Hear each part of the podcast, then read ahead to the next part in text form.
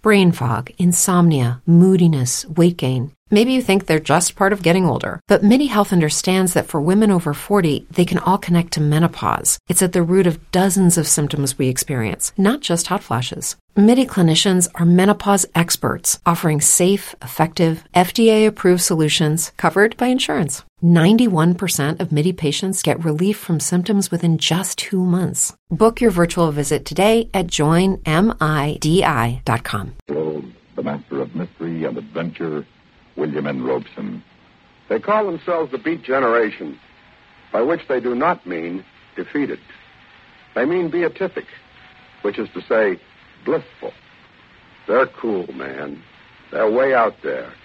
They dig jazz, which has no melody, and poetry, which makes no sense, at least to the rest of us squares. They're kids seeking an answer, and to the beat generation, the answer seems to be found in inaction, in non feeling. They couldn't care less. But face a beat cat with reality, face him with murder, and what happens? Listen, listen then, as Dennis Day stars in Like Man, Somebody Dig Me, which follows in just a moment. Like Man, Somebody Dig Me, starring Mr. Dennis Day. A tale well calculated to keep you in suspense. Man, like crazy.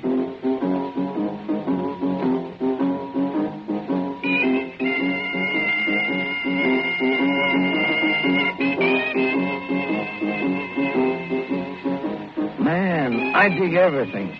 I dig Zen and underarm deodorant. I dig Elvis Presley and Sputniks. I even dig people that drive right on by when I'm hitchhiking.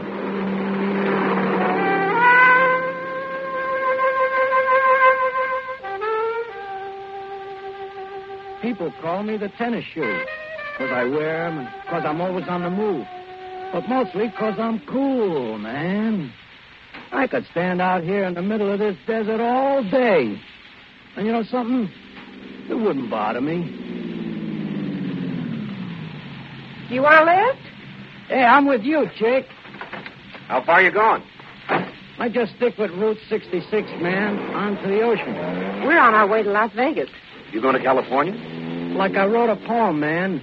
I want to read it to the Pacific Ocean. The Pacific Ocean? Well, I already read it to the Atlantic. Well, if you read it to the Atlantic, why bother to read it to the Pacific? Man, have you ever read a poem to the Atlantic in January? Well, no, I. Uh... Oh, man. We almost didn't stop for you. You know, most people won't take a chance on hitchhikers these days. Yeah, you're lucky we picked you up. And look, man, I don't know what you want, but I ain't got it. I got no rose to pin on you, no medals. Dig? I just stand by the road with my thumb up. If you want to pick me up, cool. If you want to drive on by, too cool. If you want to stop the car and let me out, that's okay with me. Because, man, I'm cool. I just don't care. You're the driver, and I'm just along for the ride. You dig? I'm just making conversation. Uh huh. If you're going to Vegas, man, you'll have to turn off at Kingman. I don't dig Vegas. Vegas is the squares. Hmm. Right now, I'm going to get some shut eye. Oh, I'm tired, man. The cops run me out of town last night for building a fire to keep warm. Oh, I'm tired, man. You mean just for building a fire? Like, how was I to know all that wood was somebody's house?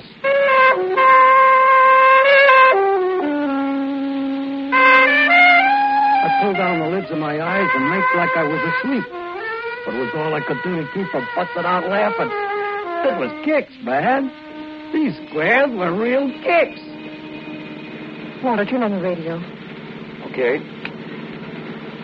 Walter, I don't like that man. Oh, Mary, don't be. Your voice down. You want to wake him up? I think he's crazy, and I think he's dangerous. Honey, he's perfectly harmless. I see his type on the road a lot lately. It's kind of a fad. They call themselves the Beat Generation. They pretend that nothing matters to them anymore. They just drift.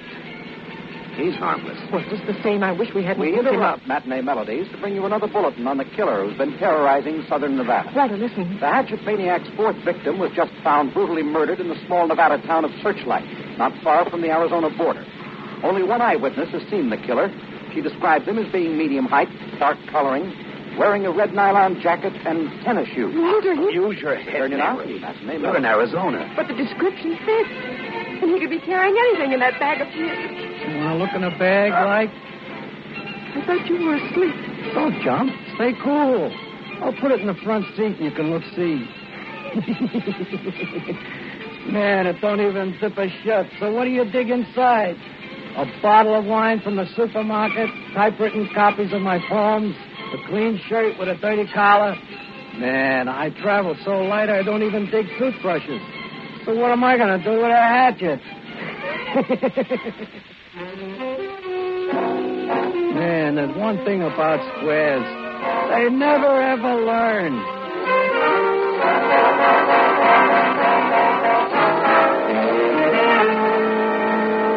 It's Kingman, buddy. Where do you want to get out? Anywhere. We've got to get some gas, too. Oh, it's strange. The streets are almost deserted. Uh, with that maniac running loose, everybody's probably locked up indoors. Walter, shouldn't we have turned off by now? We're just about out of town. Yeah. Oh, wait a minute. Here's the place. See? Slots, food, and gas.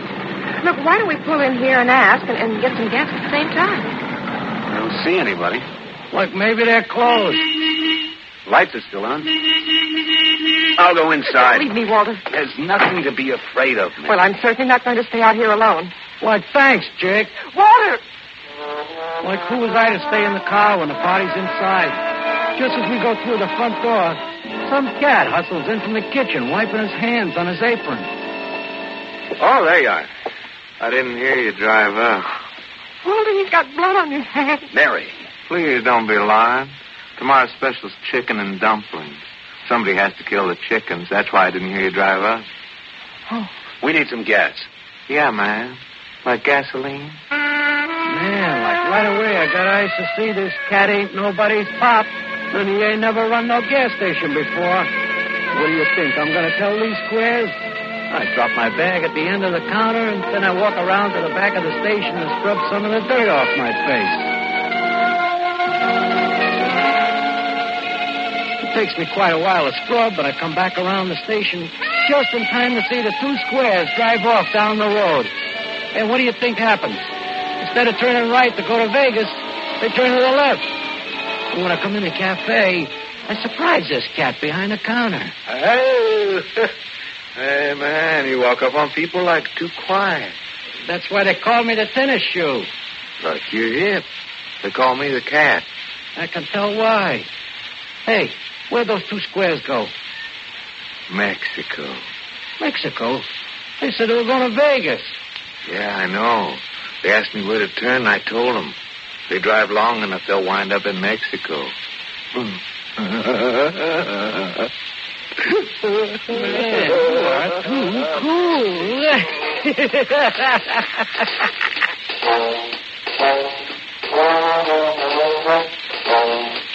Cat and I'm walking west on 66 with my thumb ready. Ten, maybe 15 minutes at the most.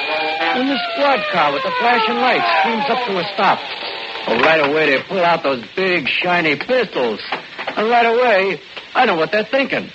This is really gonna be crazy. Hold your hands in the air. Man, like always. Hold them up high if you don't want your head blown off. That's better. Let's search him, George. Hey, easy, man. I laugh when people do that. He's clean. What you got in the bag? I got goodies for Grandma. You dig Grandma? Now step away from it. See what's in the bag, George. Okay. My God. What is it? We've got him. Like got who, man? This is the hatchet killer, Charlie. Look over to dig what's in the bag, and I almost flip. There, on top of the clean shirt with the dirty collar, on top of all that cool poetry, on top of an almost full half bottle of wine, there's this hatchet I've never seen before. Man, like I'd laugh. But the hatchet is all bloody.